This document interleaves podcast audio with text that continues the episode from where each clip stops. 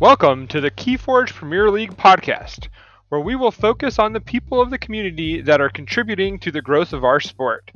Get inside perspectives on the reasons they play Keyforge, what they think about the community, and various other sidebars and hijinks. Be sure to go to the website www.keyforgepremierleague.com to find everything you need to know to get started on your path to the top. Thank you again for tuning into the podcast. And if you have any inputs or requests, please reach out to us at keyforgepremierleague at gmail.com and we will do our best to represent the demand of the player base. The Keyforge Premier League is by the community for the community.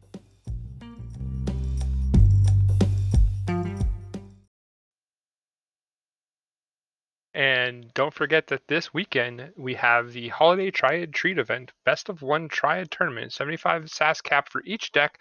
Three different sets must be represented in your Triad.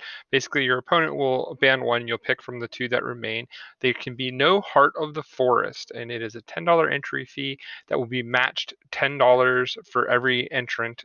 And the charity that we're going to donate that $10 to for every entrant is Doctors Without Borders, uh, the COVID uh, unit of it. Um, we also have a giveaway of a $75 Luxurious Playstyle gift card from Maddie Casper at uh, Luxurious Playstyle. And we have four spots up for grabs for the season two of the KFPL. And if you haven't heard, we're into our top four now. Um, go check out the YouTube for more information on that. And hopefully, we'll see you guys this weekend as uh, we'll be live casting it on our Twitch stream as well. So uh, look forward to seeing you play. If you're not playing, at least stop by and say hello and let's talk some Keyforge. Now back to your regularly scheduled podcast. And welcome to the Keyforge Premier League Weekly. This is Jupiter from Manlius, New York, and I have back with me my co-host and my partner and now teammate Drazcor. Welcome to the United Archons. Thank you, thank you. This is all this is all new and exciting now. yeah, like that's what happens when you become friends. You basically become family and become a team. That's what it is, right? So cool, with all, excited. Yeah, I'm excited too. We'll see how this goes. But um, so this week's episode, I chose the the uh, topic this time. Um, I had an idea of what I wanted to do because I've been reading a lot of feedback on the uh, Facebook page, and I've been seeing a lot of people asking questions about certain things about this system called SAS and uh, SAS numbers and what do they really mean to a quality of deck? And like what does it mean to um, have a good deck versus a bad deck? And why is it sometimes that a 71 deck can beat an 86 deck? Blah blah blah. Um, lots and lots and lots and lots of variables. Um, and so we wanted to maybe try to demystify some of that for you um, and give you newer players uh, an idea of what SAS is and give you uh, players who just don't really look into SAS like what maybe you're missing in the SAS and like what might be a little bit different. So I will turn over to Drazcor as he is our pace setter and uh, I will let him carry out his agenda because he does, he does these great written agendas. So I just kind of tag along and talk. So sounds good. Sounds good. So, uh, so I guess for for the newer folks, maybe we should just give a little overview of what what SAS even is. So uh, so SAS is a basically a deck rating system, and it is hosted on the Decks of Keyforge website. Great website um, that hosts uh, probably one of the you know the, the, best sources for just information on decks and cards and whatnot that that's out there. Uh, you know, I know I'm a patron of, of decks of Keyforge, and uh, ma- many folks I. are. As am I. Cool, cool, yeah. cool, cool. Now, um, you know, and I really before before we start talking trash about SAS.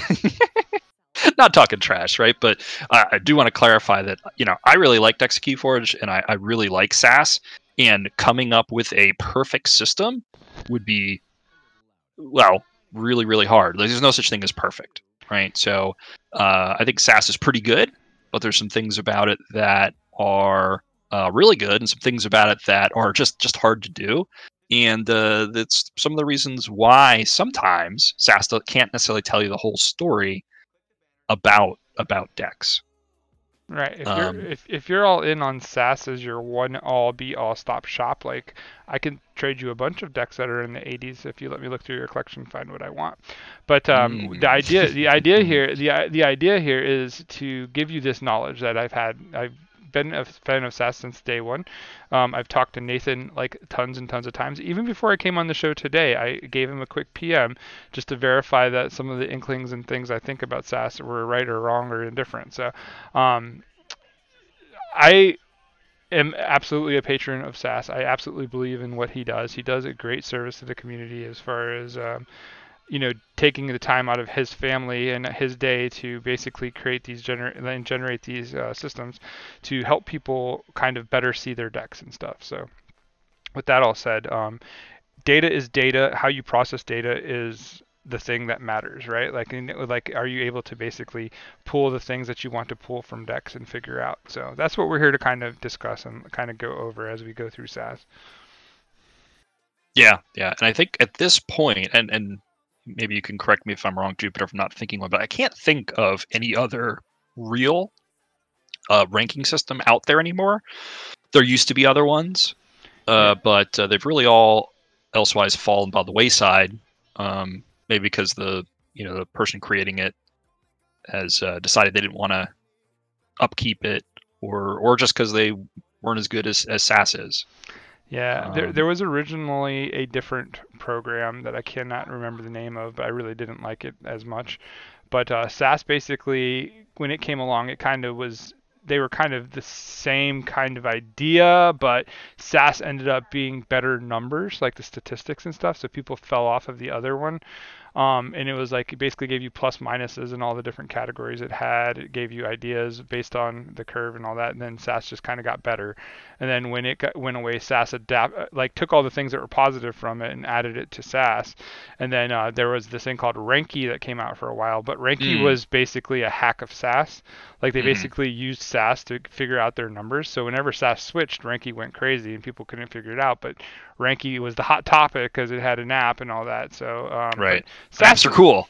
and SAS and SAS was SAS has just always been the the consistent like somewhat consistent opinion, right? Like um, SAS is still an opinion of players, but these are educated players that have been playing Keyforge since day one, and um, it is still a collection, a, a compilation of numbers that matter, and uh, that how you di- like differentiate and how you pull apart these uh, synergies and anti-synergies hint hint uh, acronym.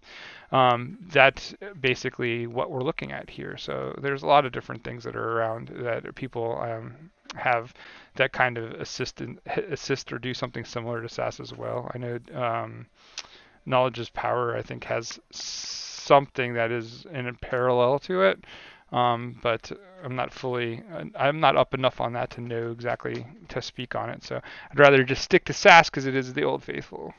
Right, right. The only other score I sometimes, on occasion, hear people refer to is the Burger Token score, which mm. I think is is really just a random number number generator. It's basically a joke, but it is, it is kind of a funny joke to be able to say my deck got a one or my deck got a whatever. on uh, there's on actually there's a, I think there's actually some kind of math to it, but like uh, nobody is serious about burger token scores. Yeah, it's it seems pretty random when when I was looking at it. I, I don't know. It don't might know, be but, it might uh, be now, but I I don't know. Mm-hmm. But it's Mm. not it's not what matters. And the thing is is that the amount of math and time that uh, Nathan has put into SAS makes it the easy you you know one-stop shop for cataloging and having as a, a deck organizing uh, system and database. Like uh, you couldn't ask for more. Um, and like I said, he does it pretty much free. Like he has people like us that kind of pay to uh, help him along his his route. Mhm. But like um, you know, we do that because we respect it and because we use it. Like I use it every day. I use DOK. So um, and now he has auction features and all kinds of things. Um, if you're not familiar with DOK and you want to know more about like DOK in general, um, and you're like a beginner, like hit me up on a PM um, or hit me up on Facebook, and I will be more than glad to walk you through SAS. Um, and I, you know what, I'll, I'll probably make a video for YouTube and put it out uh, again about SAS and basics because I have some guys in the Navy that uh, are starting to play the game, and I promised them I would make them some uh, tutorial videos. So thank you to all the submariners out there that are picking up the game and starting to play. Um, special shout out to Zach, who's the chief select now um, down there in uh, Georgia. So you know who you are, you know who I'm talking about. So you guys rock, and thank you for your service. Um, hoorah, hooyah. Yeah. So Yeah. so so when I think about SAS, right, I think and I see a SAS score. Normally what I'm thinking is this score is directionally correct, right? So, um, you, you know, maybe within I don't know plus minus five, may, maybe plus minus ten on on certain occasions with some really weird interactions. But you know, hey, on average, a deck with a SAS in the 80s is going to be quite quite a bit better than a deck within you know the the, the 50s right? Maybe that's that's the easy the easy thing to say. Once those numbers start getting closer closer it starts to become a lot harder to just blindly look at the SAS score and say oh yeah this deck is is such and such a score. This deck is is uh, therefore better. You know i think it it sort of depends on what makes up the deck as to how well SAS sizes it up to some extent how recent the set is, right? Probably on average, um, a little better at Call the Archons, the first set, than at Mass Mutation. Um, you know, part just because code has been around longer, MM uh, has less time to for us to see what's out there. Plus, we don't know the exact uh, bonus icons where they are for MM, which makes it a little tricky. But um, um, but overall, I think it's directionally correct. I believe that uh, SAS is going to get harder and harder to be overly correct because um, it can only really take in so many things to compensate for the different sets, right? Like um, like you said, mm-hmm. with mass mutations, you see that we're getting these uh, pips that go wherever they go, and that's really hard to determine. That's why mass mutations is kind of weird. And then like uh, you will have like say dark tidings comes out now we have a tide shift and like so cards are going to be weaker and stronger depending on how they shift tides right um, or something along those lines from what I've heard. And so something like, like that. yeah. So so like the idea with that is is like you know that's going to be that set. But the one thing that SAS can do is it can give you the breakdowns of each set and how it compares to itself.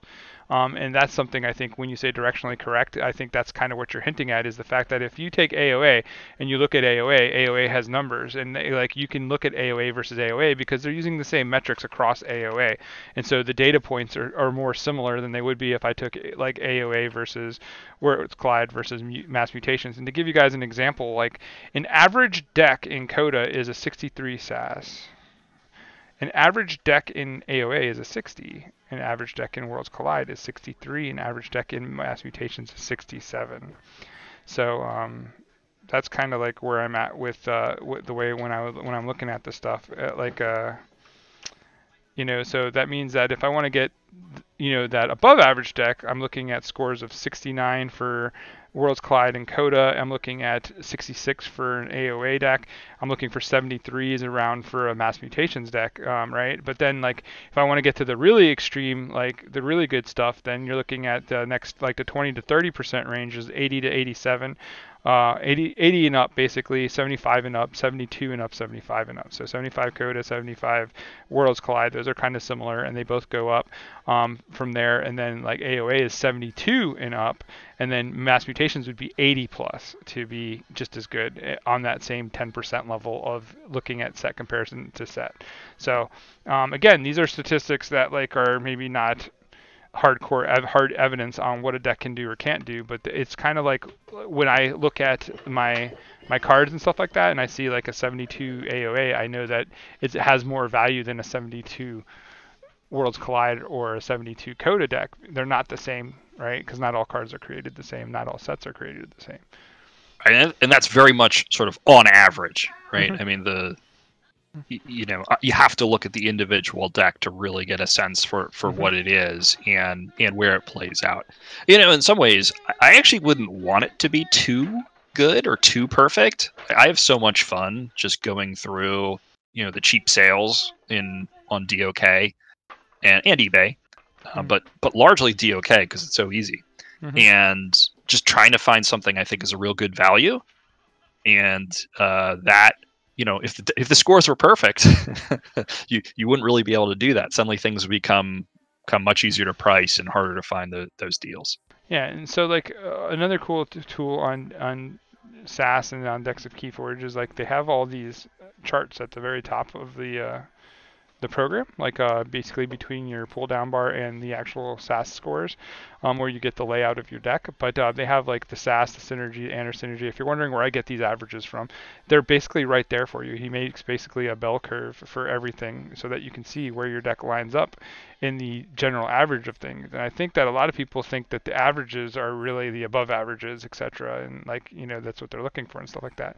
So then they start to like sell off. And like what I told you like before was like and what I what I trying to, to push the point home is is that an average deck, which means not good, not bad, but like right in the middle for CotA is a 63 but who's going to mm-hmm. buy a 63 deck, right? Like, like mm-hmm. because oh no, it's SAS is too low, right? Like you want mm-hmm. 70s, um, but you know 63 is the average. 60 is the uh, average for AOA. 63 for Worlds Collide. 67 for Mass Mutation. What does that mean? That means that anything above those numbers is starting to trend upwards, right? Like it's starting to get better than just the bulk average, right? Nobody mm-hmm. wants to be barely above those numbers, but like it, a 10% increase puts you at 69 um, for CotA and Worlds Collide, 66 for AOA, and 73 for Mass Mutations. So those are all good starting points for very, like I would say, local level um, you know competitive play. Like like uh you know it's I don't think it would be great at regional. I think at regional you want 20% or more, and then like if you're going to like a vault tour you want 30% or more. Like for the most part in general. Again, these are all kind of yeah. not hard numbers ever, right? Because they're basically statistical data. But um, let's take a look at the SAS elements and the things that we talk about. Like what is ARC and what is like all these letters that you keep hearing about. And let's talk about what the real purpose and what the real what you should be looking for in these numbers when you're looking at decks um, to basically be better. And again, this is a general blanket. It's not meant to be perfect. Um, it's meant to be something to help you start thinking about things when you see things. So let's uh let's do it this way so that we're not stepping on each other's dress. Let's uh take turns uh, picking things that we find like that we look for like when we go in to find a deck. So I'm okay. just I'm just gonna open up a deck in my list so I can see these numbers and I'm gonna do the same thing. So um I'm ready whenever you are. I'll let you go first. I'll let you take the pick of the numbers. All right, all right. Well, I'm gonna I'm gonna start going around the wheel here that he's got in the percentile rankings. I'm gonna go with uh, expected Ember, right? So uh, E uh, for for short. So expected Ember is just based on the SAS calculation. How much Ember do should you expect to get out of this deck by just playing the deck through one time, right? If you get through the deck exactly once, on average, Decks of Keyforge thinks this random deck I pulled up will get 17 Ember. And that is a combination of, in this case, the 11 bonus Ember pips it's got on the cards, plus a few other cards in the deck that it generates an expected number Ember number four. So, for example, I have Cleansing Wave in this deck, and the magical formula has decided I will get 2.02 Ember on average out of Cleansing Wave in this deck. Um, so um, if you've got a high number there, right, you you maybe feel like you don't have to do special stuff to to get to your 18 Ember needed to win the game. If you have a low number there, maybe you gotta you, you gotta lean towards reaping a lot more. You gotta try to work a little harder to make that cleansing wave hit for more St- stuff like that. Stuff like that. Mm-hmm.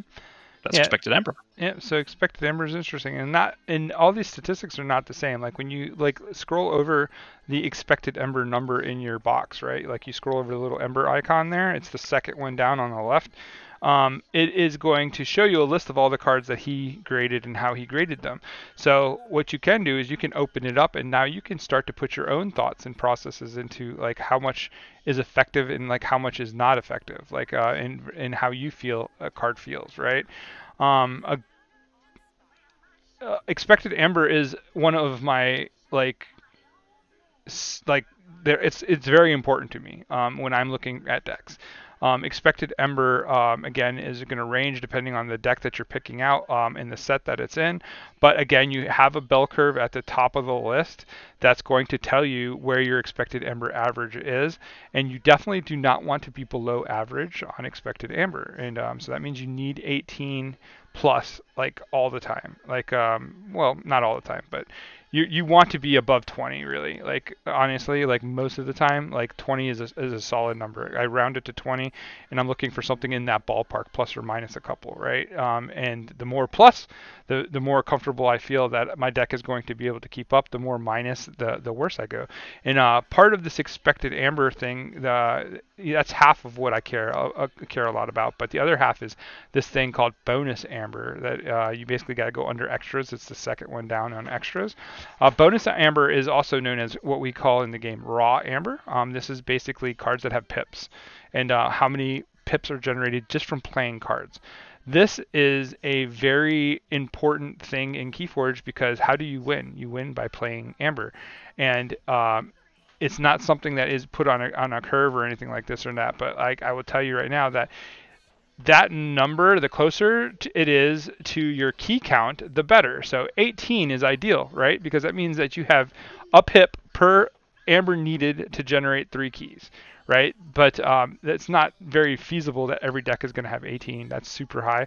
So the idea I think here is you want like 10 to 12 at minimum, and then the more you get, the better, right? And so I, I put a lot of value like on raw amber and on this uh, on this count right here for the bonus amber.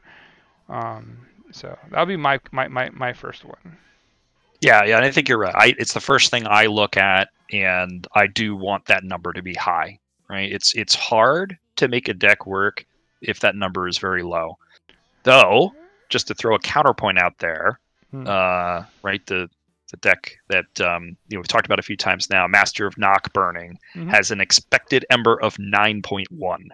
Mm-hmm. So that is extremely low. Mm-hmm. Yet, obviously, was able to to to, to do very well. So mm-hmm. there's always exceptions, which it, makes SAS hard to do extremely well. Right. Well, I don't think that raw amber and expected amber are the tell-alls though. They're they're important to me, right. like but they're not the tell-alls. There are three stats that I consider tell-alls. Hmm? Yes. I'm not going to tell you what they are. I'm going to let you go ah, about your business. We will find that out. Why don't we go to the next one? Which which would you like to select, sir? It's your turn. I did mine. Oh, did you? I thought I selected. I, I did. Bo- I, I, did. Yeah, I did bonus ember. Uh oh oh you're counting bonus ember. All right all right. I'm gonna move on. I'm gonna go around the horn here on the and I'm gonna go to ember control A. Bing, right, bing, so bing. on DOK it's right above right and this this is in competition for the second thing I look at. Depends on my mood. There's one other sometimes I'll look at second. Um, but expected ember or excuse me ember control is basically how are you going to stop your opponent from forging either by stealing their ember, by capturing their ember, by increasing their key costs, by getting rid of their ember uh, in some fashion. Mm-hmm. So if you've got a high number here, you can hold off your opponent from their win until you can make your win condition. If you have a low number here in general, you need to just get to your win condition quickly because you're going to have trouble stopping your opponent from forging. Which in some decks, right, if you have a really high expected ember, then uh, you might be able to do real well. Uh, anyway, but but uh, I think on average, being able to stop your opponent from forging keys is pretty important. I am going to tell you that is one of my trinity. Like that is definitely a very important characteristic to me because um, and honestly, like I guess if you want to say expected amber is part of this, but there has to be a ratio that is in your favor between expected amber and amber control, if that makes sense. Like it's all amber to me, right? Amber is very important to me. Um, if you've heard me do any other podcast, you know you should already know what my trinity is, but uh, the idea of amber is one part, right? And the amber control versus your expected amber versus your bonus amber, they all play together, and somehow you have to be able to generate amber. If all these numbers are below average or crappy, the chance that your deck is good is almost none. Like, um, and that is because you cannot win the game without Amber. Um, there are exceptions. You can play like a hard lock deck or something that basically puts a game into a position to where they can't do anything, and you just win by weaseling up your Amber and stuff like that. But that is not the norm, and that is not that is an anomaly, a statistical anomaly that that happened because somebody forgot that Heart of the Forest should never have been printed. like um, right. something like that, right? Like um, there Uh-huh, are there uh-huh. are there are weird things. Not to smack Heart of the Forest. I love Heart of the Forest. Sorry, Jason. I know. Do you? I, I, I, yeah, I do. I have two of them. So. Mm. I have one. It's not very good though. Yeah, I don't. Well, one is really good, and the other one is, uh, yeah, whatever. I could burn it. I wouldn't miss it. But um, and some people would like me to burn all the Heart of the Forest decks because they hate them so Mm. much. But uh, that's that's a whole other game. Um, so with that said, um, we have. You brought up Amber Control. I think I, I made my point. Amber is important. Um, so you can't go Mhm. bad. Um, the the expected number for Amber Control for me is like I like to see 10 or more. Um, that's my like percentage. Seven is the average, just so you know.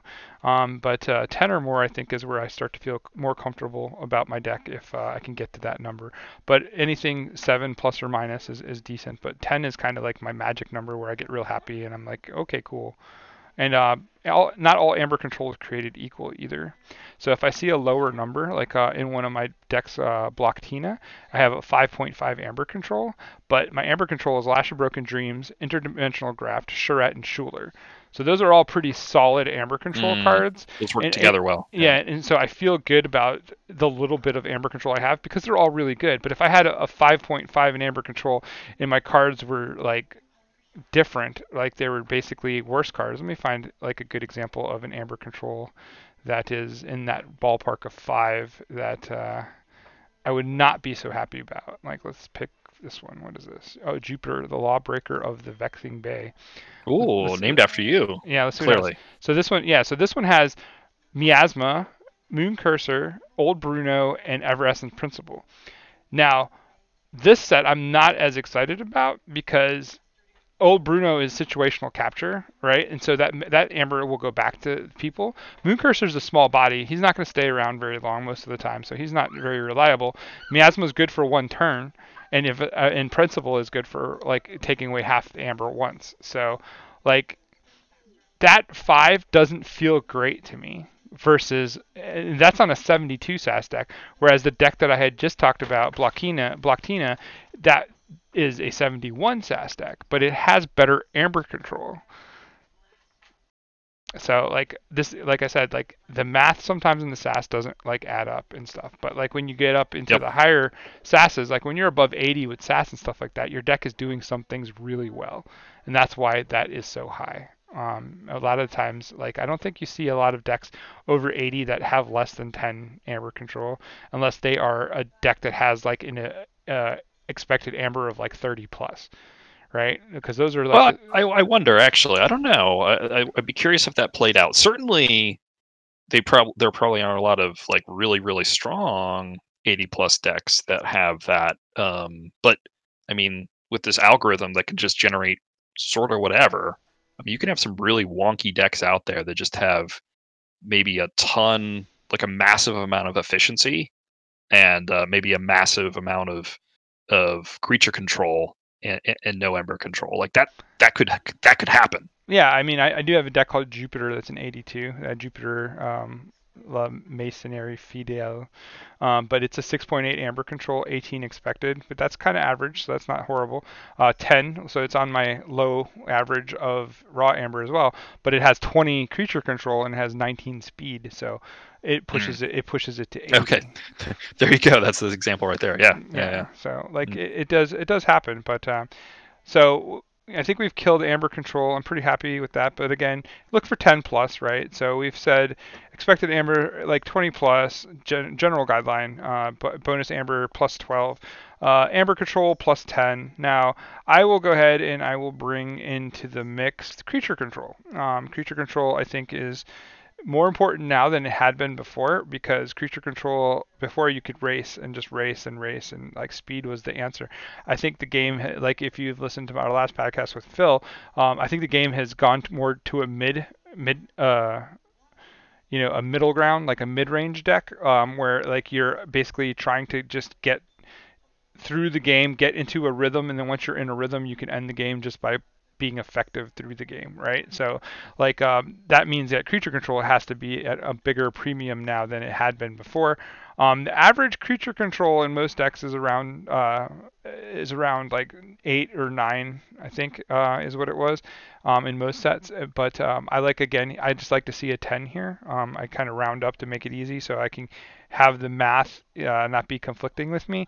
But um, like if we can hit like a 10 on creature control, I'm pretty happy. And again, not all creature control is going to be the same either because a fear because a fear is a soft removal versus you know a key to dis which is like get rid of everything when I want to removal, right? And like they're not created equal. And um, basically, if I have and, and Corey's system like definitely like accounts for that, right? Like in the deck I'm looking at right now, it has two fears at 0.75. So my two fears are equal to 1.5 um, in this SAS score, and then my key to dis by itself is 4.5, right? Because for, key to dis is probably the best removal in the game, in my opinion.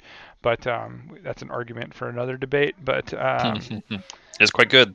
It is because it can be played at any time once it's in play. Like the only bad thing about key to dis is you usually have to wait a turn to play it. So other than that, like uh, you can play it whenever you want to. There's no chains. Um, it can be hard removed, so that's kind of crappy. But I, I don't know. Like Gateway is right behind it, obviously, but um, Gateway does give you three chains, and it is like a an action, situational action that you have to be in Deist to pull off, or you know, pull a trick. So, like, sure. um, so it's like um, that's why I, I think Key to Dis is best. But that's a super good. Like whenever I see Key to Dis in a deck, I'm pretty happy. If I see Gateway to Dis, I'm pretty happy. If I see three Fates or like any kind of Dis like creature mass removal is pretty good. Mm-hmm. So, um, even their soft removal is great, like their hysterias and stuff. Like just lots of great removal in Deist, but that's kind of what you expect in a house that's based on disruption, right? So. Yeah, yeah, a ton of good stuff, right? And and I do find myself uh, competing. I find it competing depending on my mood, whether or not I look at Amber Control or Creature Control second when I'm looking at a at a deck list and um, you know I'm definitely interested in that raw number, but but for this one, I, I do like to poke a little deeper mm-hmm. um, in terms of hey, does it have a board clear? If it does, I'm, I'm probably willing to let that number go a little lower. If mm-hmm. it doesn't, then I'm probably a little more suspicious, right? There's definitely a lot of decks out there with decently high creature control numbers, but um, it's a lot of ping damage especially now with um, you know damage pips in mass mutation is it's it's questionable if you're actually going to be able to get rid of that important uh, that big Saurian card on the other side of the board, and uh, that might be the difference in the game whether or not you can take out Spartasaur. So um, it's uh, something I, I, I dig in a little deeper. Yeah, like um, and I think you have to like you have to have that kind of respect for that uh, that game plan, right? Um, and it's interesting when you look at the bell curves for like uh, creature control, like uh, and where they pan, pan up. But for most of the sets, they're similar, very very similar. Um, so creature control, I, I, think, is a part of the game where they feel comfortable and they don't really adjust as much. But like the uh, like when you look at efficiency and stuff like that, there's been an uptick in the efficiency of the game as far as like the speed and stuff, and that would be the next section that I, I think we would head into, um, and that's sure. the thir- and that's the third part of my triad, right? Like um, so you have amber, you have board control and control, and then you have efficiency. It's like we've talked about this before, I think, but uh, we, um, we, did. We had an episode on this, but that's cool. Let's go. Yeah, yeah, Let's yeah, do it. Yep, yep. So like, uh, so if you want to hear about that, go back and find it. Um, it's on the on Anchor. Um, so the idea here is that you have another ca- characteristic that kind of pushes your deck along and stuff, right? So now you have this like core guideline, and again here for efficiency, the average, um, the highest average is actually like around five. Like five is like the key like average number, but again, ten. Just go with the rule of ten, right? We'll call it the rule of ten. Um, the rule of ten. Uh, will take you far in helping you find decks that are good. If I can look at my um, if I can look at my numbers and I see a 10 in my A, a 10 in my C, and a 10 in my F, I know that at at least I'm playing a very like somewhat above average deck as long as those are those cards that are affecting those numbers are good. Um, and again, that depends on like how things come into uh, how it plays out, right? So, Sure. Um, and then with mass mutations, you have to take into effect that there's pips and where the pips are going and what they're doing.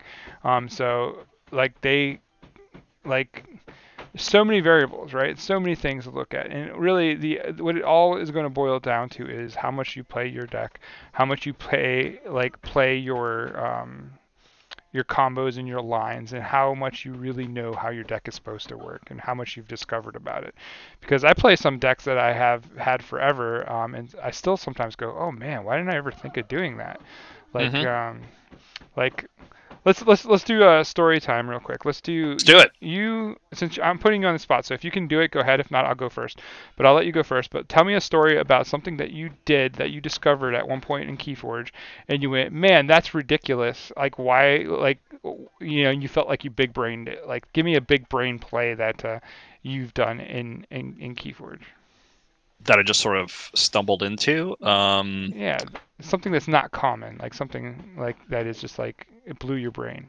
Do you need to give me? You want me to go with my my? Uh, yeah. Why, my why don't you go first? I'm gonna I'm gonna quickly try to think of that. Yeah. All right, so it recently happened to me because I have not played Crassosaur um, very much, right? Um, I just now started playing with him. And uh, for you guys that don't know what a Crassosaur does, a Crassosaur is a four-power creature with two armor that comes into play as elusive. But uh, when he comes into play, he captures 10 amber. So I can take 10 amber from, like, up to 10 amber from my opponent. If he only has, like, 7, then he, I can take 3 from myself and put 10 on the Crassosaur. Um, but there has to be at least, there has to be a combination of 10 amber. Um, then if Crassosaur has fewer than 10 amber on it, purge Crassosaur. Um, so I was playing a game against somebody that was playing a card called Strange Gizmo, and he populated the board with two thirds of the creatures that were in his deck at the time that he played the Strange Gizmo for some reason. And um, so like I caught on to that he had overcommitted to the board, and then he played a Strange Gizmo to get the Amber Pip and play behind me. Um, this was a thing that was timely for me because I was able to go, you know what? Like I have four amber, he has two amber. He has all his creatures in play right now. So what I'm going to do is I'm going to play my Crassosaur for 6. Give him 6 amber. He forges a key and he blows up his strange gizmo. So I get a board wipe for giving him a key, and since it was the first key, it was not that bad. And then I was able to steamroll the rest of the game, basically, uh, because he couldn't really bring any more creatures out that I couldn't deal with, and I, I was able to basically, you know, shoot ahead because I was, uh, you know, I had a, you know, a decent amount of cards to go crazy with. So, um, and the deck that I was playing had 14 raw amber, so I was able to just generate lots of value that way. So that, that was a kind of fun thing, and like I don't know how often that will ever occur, but because it was a random rare, um, you know, interaction, I, I I wanted to share that story because that's kind of stuff that like you only get to see that or think about that when you've played the deck so many times and you've seen certain matchups. Like how many times in my life will I ever get to do that again? Maybe never.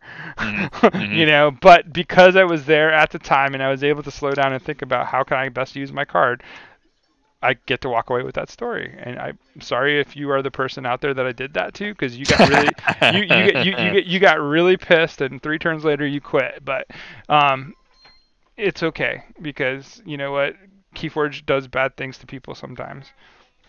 Yeah, yeah. You know, and and whenever stuff like that happens to me, whenever I'm the receiving end, I'm like, you know what? I just learned something. Like Mhm. I'm gonna see if I can do something something crazy like that. Mhm. Um, so, um, so I don't know if my story is quite as good. I was quickly scrolling through my decks to try to to jog my memory, and and this is this is what I came up with in the in, in- in the 30 seconds I was scrolling here. So Yeah. um, so it's a deck, Questron, the veteran of sharks, right? We won't go through the whole thing, but the the the crux of the story is that it's got uh, three rad pennies, two of which are enhanced. It's got a master plan, and it's got a fandangle. And I was getting towards the bottom of my deck, and it was in a situation where I was uh, I was a little bit behind, and I wasn't I I wasn't drawing my fandangle. I wasn't drawing some of the things that uh, I, I wanted in order to, um, to to to do my thing, right? So uh, and then I sort of just stumbled into the end at the sort of the end of the deck here. I had my Lady Loreya out, and I I had um, uh, I was able to get the Fandangle under the master plan, and I drew my my rad pennies. And then the next turn, I was able to play out the Fandangle, play out all the rad pennies to steal, fight all of the rad pennies to kill them all. They're now the only three cards in my deck, and now I draw three cards. And uh, so I had the the Fandangle under taunt from the Lady Loreya, and was able just to, the other guy wasn't able to didn't have like a targeted kill in hand, and was having trouble taking out the Fandangle. So I was able to just keep cycling the rad pennies, and uh, and ended up ended up for the win. So that was kind of cool. Yeah, that's that's actually kind of cool. Like uh, that's fun. And I, like uh, like all kinds of funny interactions that happen. Like uh, I've seen somebody like do that with a pincerator in Rad Penny, and just basically play his red Mhm. pennies on the ends and pincerate them Yeah. back into his deck, and just like have like a cycle that way. So that was interesting too. Um, another funny story that I had that kind of left somebody sour to me was a guy playing uh, a double Ultra Gravitron deck, um, and he Mm. claims to be from Beer Forge, but he's not one of the main Beer Forge guys because those guys uh, I've listened to and stuff for a while and like before when they were uh, more active. But um, they, um, you know, he was he's kind of a like a real not nice person. I'll say. All right, I won't say I won't say what his name is, but if you ever play against him, he has a double gravitron deck. There's not many of them out there, but uh, he basically was playing against one of my decks that has a mimic uh, in it and uh, mimic gel. And what ha- what happened was on turn one, I played um, whatever I played. Like it was nothing major, but it was uh, able to get me a card. I think it was like an Eyegor or something, and like uh, you- so I got to get some value there. And then he comes out on his turn, and he plays a um, a gravitron, you know, combo who gets gravitron out turn two, like turn one, basically his first turn. And so then on my turn, I go, okay, cool. Um, let me find the deck so I can tell you guys what deck I was playing. I know which one it is. I just can't remember. I think the name is Sin. Sin something. But uh, if you look at my deck list, it's a deck called Sin. Uh, Sin, Sin, Sin, Sin. Where are you, Sin? You could almost just make it up at this point. I don't want to make it up. I want to be real. I, want to, I want to, I want to put this point out. But like, uh, yeah, Sin La Lunisa Arquitecta del Kenzo. It's a 77. I guess it's better than I thought. But Mhm. um, so I have the Mimic Gel in hand, and what card did I play to get? Oh, I played a Daughter first turn. That's what it was, and then uh, it was able to go into my turn. So then on my second turn, after he plays his Gravitron to get some value off of it, I go cool, and then I go um, Vapors, and then I go Mimic Gel, which both were in my hand to start with, but I think he thinks I, I, I tattooed into the Mimic Gel or whatever. But then I'm able to Mimic Gel and hit his Gravitron with the Mimic Trail, so I get to archive five cards and I have a Gravitron too now. And then the next turn I go into my Untamed house and I'm able to play three imprinted Murmooks and then he gets really sour and like I, my deck has four imprinted Murmooks in a in a Mimic Gel, so it does this pr- Mm. it does this a lot, um, and it's not nice, but um, it's funny, and uh, you know so long story short is like you know like it was cool because I didn't know that Mimic Gel at the time that I did it like I wasn't sure the Mimic Gel would actually clone the Gravitron, but then like because it you know it did and it gave me the archive I was like oh that's dope like right that was Mhm, and, mhm. and that's not even a major interaction that's just a small one but because I got to play Mimic Gel which again is a rare um, I was able to get that interaction um, so um, and on a sour note, like uh, I've played Jargogle in my newest deck uh, a lot, and like I learned that um, if you are under a like stealth mode or whatever, and uh, you have Jargogle and it has an action under it, and you fight your Jargogle, Mm, you fight your yeah. Jargogle, that action will not go off; it'll just get discarded. So, you know, you- yeah. you you learn through reps, and uh, that's I guess what we're getting at. But um, when you're doing deck evaluations and stuff like that, back to what our actual topic was before we sidebarred, um, you know, like it all comes with experience. I guess is what we're telling you. Yep. Uh, what I'm telling you is, uh, you want to basically be playing the game, playing as many different cards as you can, good, bad, and different, right? And um, the important thing is is that you're getting the experience and you're getting the reps in. What are the benefits of teams in Keyforge? The benefits of teams in Keyforge is that you have people that you can test with and you know their skill level. It is a lot more important to basically make other people better with you and to basically raise your skill level with a known commodity than to play a bunch of random people because you don't know how good they are or how well they're piloting the deck that you're playing against. So, um, do you think that the people in the KeyForge Premier League practice like their games? Like they, let's say, let's let's take the team from Germany, Hamburg Atlanteans. Do you think that they just go out there and just randomly play random people the whole time? No, they play against each other, and it's basically steel sharpens steel, right? So, like, um, they did really really well in KFPL. So. So I practiced against randos, and I, I I did not make the top cut. well, you had every. I mean, making it to the league was a pretty tough. A tough oh yeah, oh yeah. A tough call in uh, itself. So, and now you have a team. So next season you'll be. There stronger. you go. Excellent. I'm excited. I'm, I'm excited. excited. All right, so we're going long-winded here. All right, should we pick?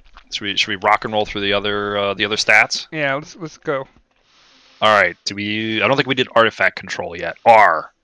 So, um, so artifact control, right? So I think there's a there's been a back and forth argument over the course of the sets as to how important it is to have artifact control. I think uh, early on there was a relatively convincing argument that you didn't need it, but I think more and more as we went to Worlds Collide and now into Mass Mutation, I think this is stronger and stronger argument that you do need to be able to take out your opponent's artifacts. And so just having a little bit there can be can be really useful. Uh, I normally look for like 1.5 because normally 1.5 means you have hard removal or like a close to hard removal, like a borrow or something. Um, but uh, you do have to investigate, right? Sometimes it's a double smudge be a double snudge or triple nexus or something. I don't know. Uh, that uh, is is bumping that number up, and those are good to have. But um, um, I think I think you'd prefer to have a non-zero number there. What are the three best artifact removal spells that you look for? Uh, Poltergeist, mm-hmm. Reclaim by Nature, mm-hmm. and those are the easy two. Yeah, so well, so I guess either borrow or a Sneklifter, maybe. Yep, very high percentages for those two. Actually, you remember. Yeah. Yeah. so uh, those. I feel like are, uh, I feel like you learned that from the last podcast. Maybe, maybe I did. Who knows? I try to learn. I try to learn. uh, Hawk we, is really good too. Yeah, yeah. Hawk but, is very good. Hawk is very good. The yeah. uh, yeah. So there's some examples of the artifact control you want to see, basically. If you have a couple remote accesses and a snudge, it's not as good as it is if you have a single hawk or you have a single poltergeist. Like, uh, yeah, it's good to see. Oh man, I made a huge mistake with the remote access today, actually, on D- on uh, on TCO. I I thought I could trigger and kill my opponent's um, what's it? Their Obsidian Forge just by activating it but uh, turns out you actually need to forge the key in order to uh, blow it up. Yeah. And uh, normally I'm not trying to just blow it up, so uh, I shouldn't have called into logos in the first place if I wasn't able to do that, and uh, it was all downhill from there in that game. yeah, but learn. Yeah, you learn. Like TCO does not matter. Your win loss on Crucible Tracker does not matter. Uh, what matters is the quality of reps that you put in, and then when it counts, you provide. Mm-hmm. Mm-hmm. So I'm playing in my first. I'm playing in my first competitive league in a long time, uh, ABR. I'm also playing in Code. So uh, uh, so far my record this season in four games is three and one. So it's not pretty bad. good. Not bad. Pretty good. Mm-hmm. Two and zero oh in ABR. So that's the one that matters most to me because it's. Because uh, because the record's better. Yeah, I'm no, one and one right there right now. No, I, I, I mean I, I care about that one because I have a team that uh, Mm. Like mm-hmm. ten, there's a ten person team in that, right? Like it's a, and you get yep. drafted, so like it feels extra mm-hmm. weight. Yeah. Then I get drafted, then I get drafted by the guy that I'm running league with. So I'm like, okay, that's I got I, I got I got a I got to answer to Z now. Like, uh, there you go. There you go. Yeah.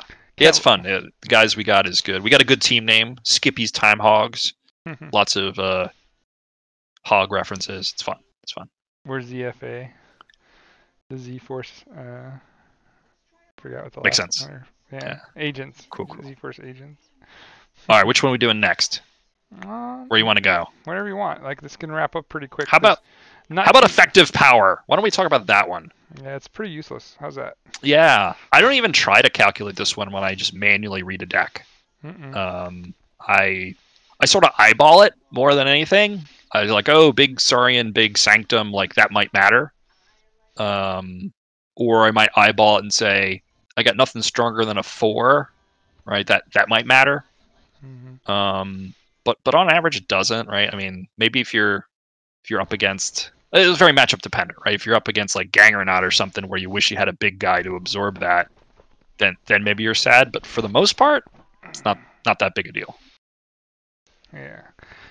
I agree. Like I, I- don't think it's that important. Disruption, not that important. Anything else is pretty much not that important. I guess the next most important thing is key cheat. Like uh like I like I like to see a key cheat just because uh key cheats warp games, right? Like uh, they change the, uh, the the speed at which you can get to the end. Um, so key cheats are dangerous, but um, so having a key cheat Yep. is bonus, but not definitely not a necessity, right? So Now um, I will. Oh, sorry. Go ahead. Gonna say so. Like my general is, I want that 10 in A. Um, I want that 10 in uh, creature control. I'd like to see a 20 in expected amber, and I'd like to see a 10 in speed. So, so if I have a 10, 10, 20, I feel my deck is going to be off to a pretty hard start. And then again, I want to see 12 plus raw amber. So th- that's kind of like what I look for in a Mhm. deck. Um, and I'm always mhm. that's going to make me look hard at a deck, right? Is that Right. the only thing? No, not at all. It can be definitely be balanced, like different kinds of numbers. Like the deck I'm looking at right now, that Sin deck I was talking about, it's a 4.2 in amber control, a 7.3 in, in creature control, a 19 expected amber, a 9 in raw amber, and only a, a 14 in speed. So it only hits the mark for me in one, maybe two, if you count the 19 being close. Um, you know, it only hits two, but then when I look at my Untamed suite and I see four imprinted Murmooks and a Mustic Murmook with a Nature's Call and a Key Charge, it changes my opinion quickly about the deck. Uh-huh, Be- uh-huh, uh-huh. because those imprinted Murmooks do not count as bonus amber, right? But they technically are an amber when they come into play, right? They're giving you an Mhm. amber towards your count. Pretty So- much. um, so that nine is very warped. And then I also have a mimic, so like I can have up to f- I can make keys for one. That'd be pretty sweet. I've done it once. Pretty sweet. Done it once. It was great. So the one other stat I will look at sometimes situationally Mhm. is creature protection.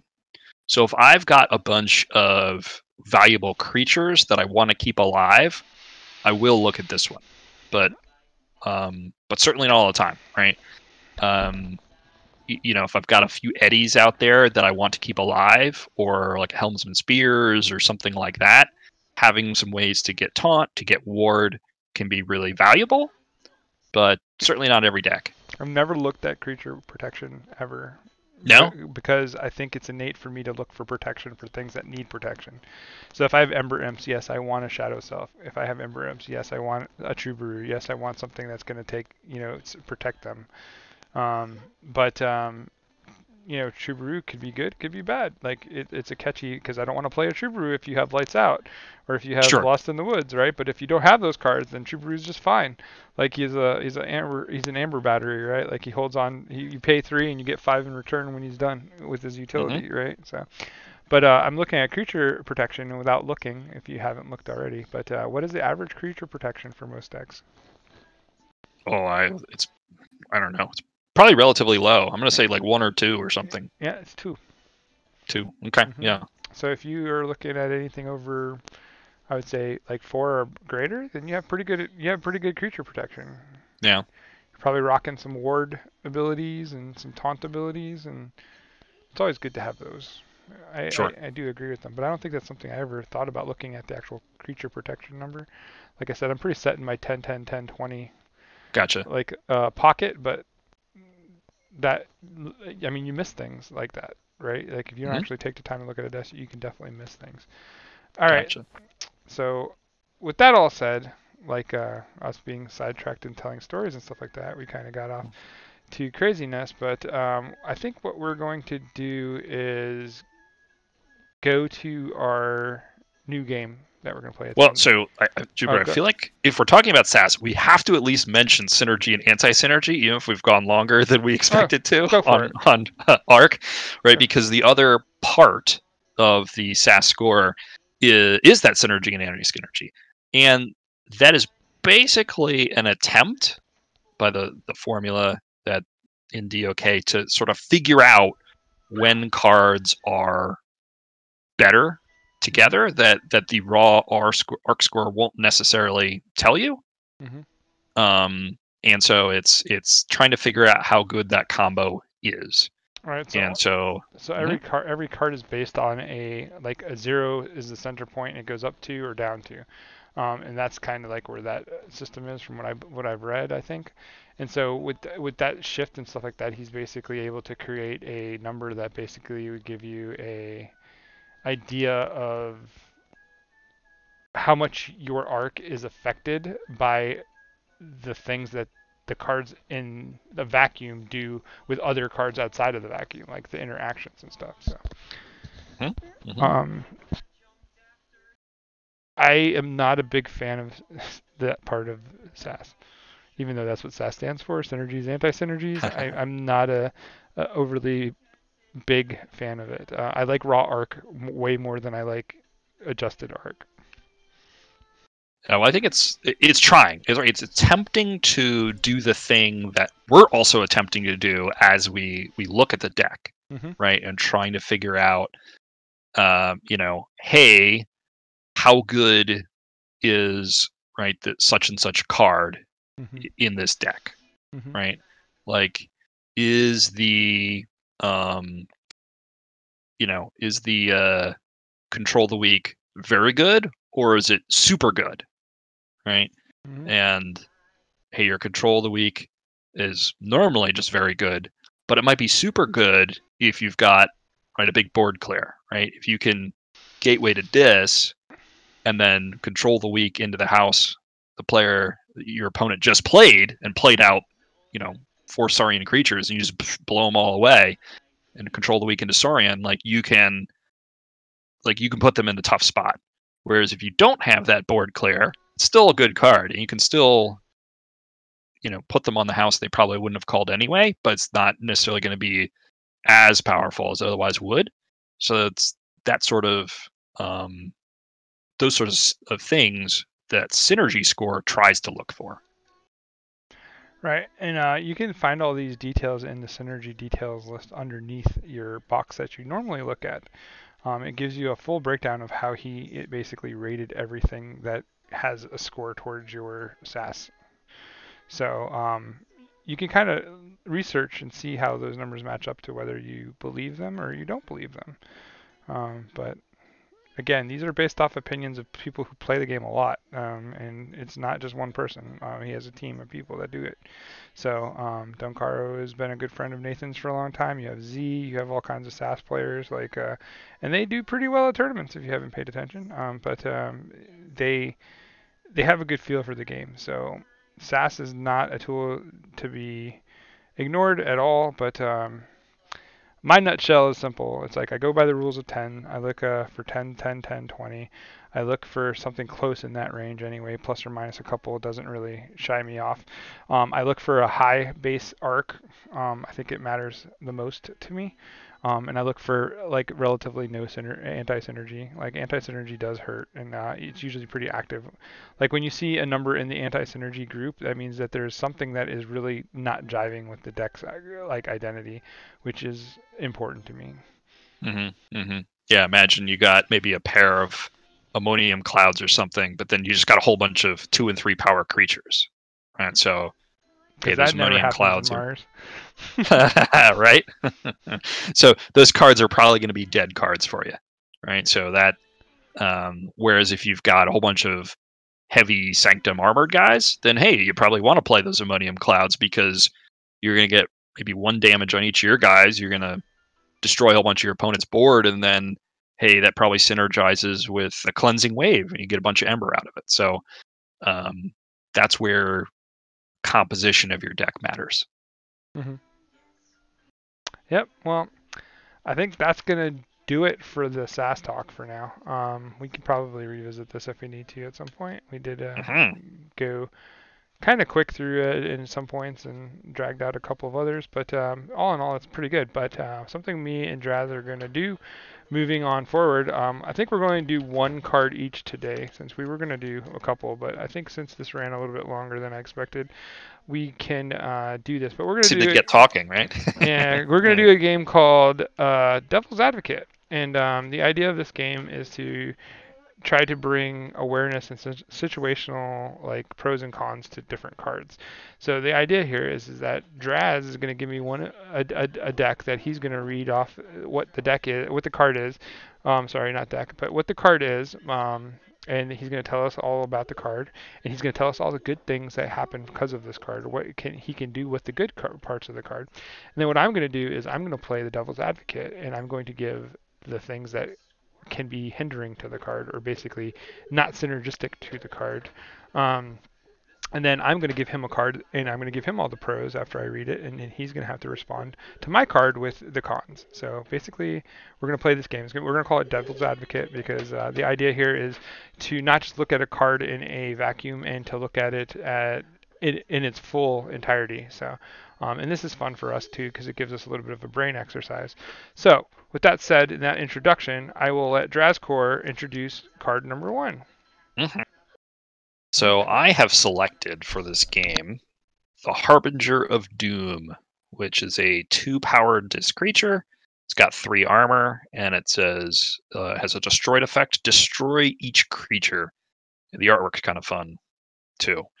Um, so, so why is this card great? Well, it's a board clear with sort of no cost, right? No chains, no omega, uh, and it's just going to blow everything up right? So that's pretty cool. So you, pair this with a draining touch, you um, you got a nice nice little combo there. If you uh, maybe if you have an obsidian forge, you can you know just sacrifice him that way. A scullion. There's a number of different ways. There's the um, uh, whatever that card is that destroys a demon. Um, uh, I forgot the name of it actually. Um, a lot of different ways in uh, in the mass mutation set to take him out, wipe the board, and then for you just go ahead and start playing out creatures and uh, get uh, get the board advantage on your side. So he's uh, he can be pretty cool. Yeah, um, Harbinger of Doom is definitely a cool card and uh, has its potential values, uh, especially with things like Obsidian Forge and stuff. But uh, my counterpoint to why maybe Harbinger of Doom is not the total package is that he is a creature that has to come into play. He does carry with him three armor. The three armor actually makes it a bit difficult for a lot of the AOE type spells to get rid of him, and um, sometimes that means that you have to vest a little bit more attitude into it. But also, um, when you are ahead on board count and, and on the board in, uh, in stage, he becomes either a dead card in your hand, a card you have to pitch out, or a card that you can play and your opponent can take advantage of. Um, so he his downsides really come in the idea that um, he's a creature that destroys other creatures. So he is uh, basically an attrition issue with the idea that when he comes into play, he's going to have to basically kill himself. But the more he kills, like if you kill more enemies, if you're killing more of your enemies' creatures than you are killing your own creatures, then you're then you're then you're absolutely right. There's a pro to that. But for every time that you play Harbinger and Harbinger dies and you lose more creatures than your opponent, then Harbinger is a double-edged sword. So that is the cons to Harbinger, in my opinion. Sure, and and just like any board clear, sometimes you just got to discard it, right? Because you're ahead on board and uh, you you like the board state, um, but having that protection in your deck is super valuable to get you out of those tough spots. Right. So, um, I mean, I, I've said all I can say about my my con for Harbinger of Doom. Um, Yeah. So May- Maybe one other con just to throw out there hmm is uh, it can also you can accidentally give your opponent the initiative to figure out when to blow up the board. If you just slap them down and they can decide whether or not to attack into him and kill him on Yeah. their next turn. Yeah, I, I I mentioned that that basically it becomes a tool once it hits Yep. the board. It's kind of scary. Yep. So all right, cool. So my card for you, Mhm. my my pro card is my favorite card of all time, and that is Mhm. Control the Weak. Um, Control the Mm. Weak is an action card that comes with a pip, so you instantly get uh, a gain um, from that, and then you basically uh, play this card to lock your opponent into a any house that is on its identity card. Um, choose a house on your opponent's identity card. Your opponent must choose that house as their active house on their next turn. So basically, as long as they have a like the house, a house basically in play or in, in, in his deck, like it doesn't have to necessarily be printed.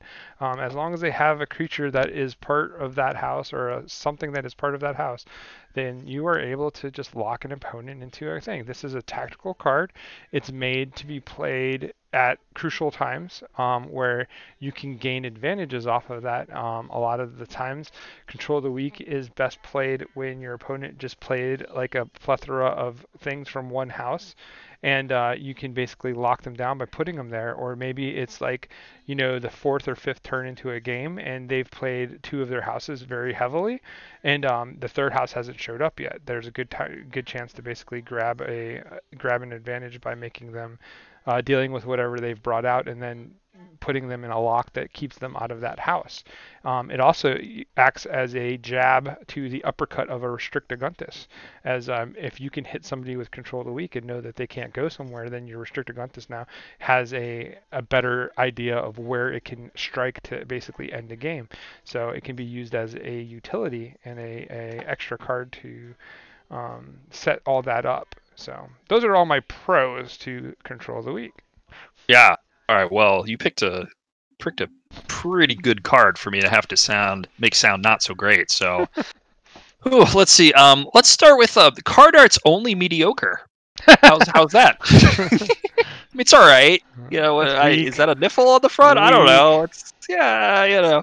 Um, We um, well, you know, how about this one? You know, so so certainly you can you can sometimes set up situations where, hey, it's super strong. You can force them to do something, but sometimes you're just guessing, right? Sometimes you, hey, they got two two on the board, two two two on the board. What do they have in their hand? They played a few cards last turn. They got a bunch in their archives.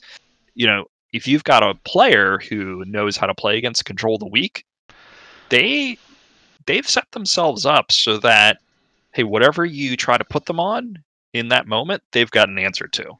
Right? Mhm. You played out your Restringuntus and and uh, then you tried to control the weak, or or you played out your Ember Imp. Hey, they've they've got something ready to go in their archives or in their hand or on the board in in many different houses to deal with whatever you're trying to do. So um, so I think when you're playing against a very skilled player, sometimes this card disappoints. You're you, you're counting on it as a knockout card, and then uh, and then they just they come back and say, "Hey, I'm still I'm still in good shape, and uh, I I advanced my game plan." So it's uh, I think maybe maybe the con is it, it it feels like the perfect card, but sometimes it turns out not to be. Well, yeah, I think that timing is definitely an issue with when and how you play Control the Weak. So I can give you that as a as a definitely a good con. Um, I also think that Control the Weak has like inherent value at any time that your opponent is going to like dump a hand and you basically lock them into that like you like you clear whatever they did and then you put them back into that same house. I think that's the short answer to like how like quickly you can impact a game with control of the weak because time walk is time walk. If you get a free a free turn and then you get to come right back into your next turn without them doing anything, you are at a, you are at a massive advantage, and that is why control of the weak is one of the best cards in Keyforge. Mm-hmm. Fi- It has a 55.5% win rate. Pretty good, Yeah. pretty good. Just to make any deck within it that Yeah. much better. Pretty good. Yeah. So, well, that's our game. That's Devil's Advocate. Hopefully, you guys learned something, or you at least got a different perspective on it. Um, I did give him a monster of a card. Like I said, I think it's the Mhm. best card in the uh, in the game. Hard to find weaknesses with it, even though it's called Control of the Weak. Um, I guess the biggest weakness is in the name. Um, but uh, but uh, It's a pretty cool name. I don't know. yeah, yeah, yeah. So, um, that's all we got for this this round. Um, we're hitting that hour mark. We're a little bit over, but uh, we got long-winded a bit. Um, hopefully you guys don't mind. Hopefully you had a good time. If you have something that you want us to talk about or you want us to discuss, this is pretty much two guys getting together, just having fun and talking Keyforge um, while we get through this pandemic, since we don't have a ton to do. And you can hear Harlan in the background. He is jamming out, but it's time for him to go to bed. So he is going to be sad. Um, but uh, with that said, this is Jupiter from Manlius, New York. And this is Drazgor. Happy forging, everyone. Yeah, keep up the amber.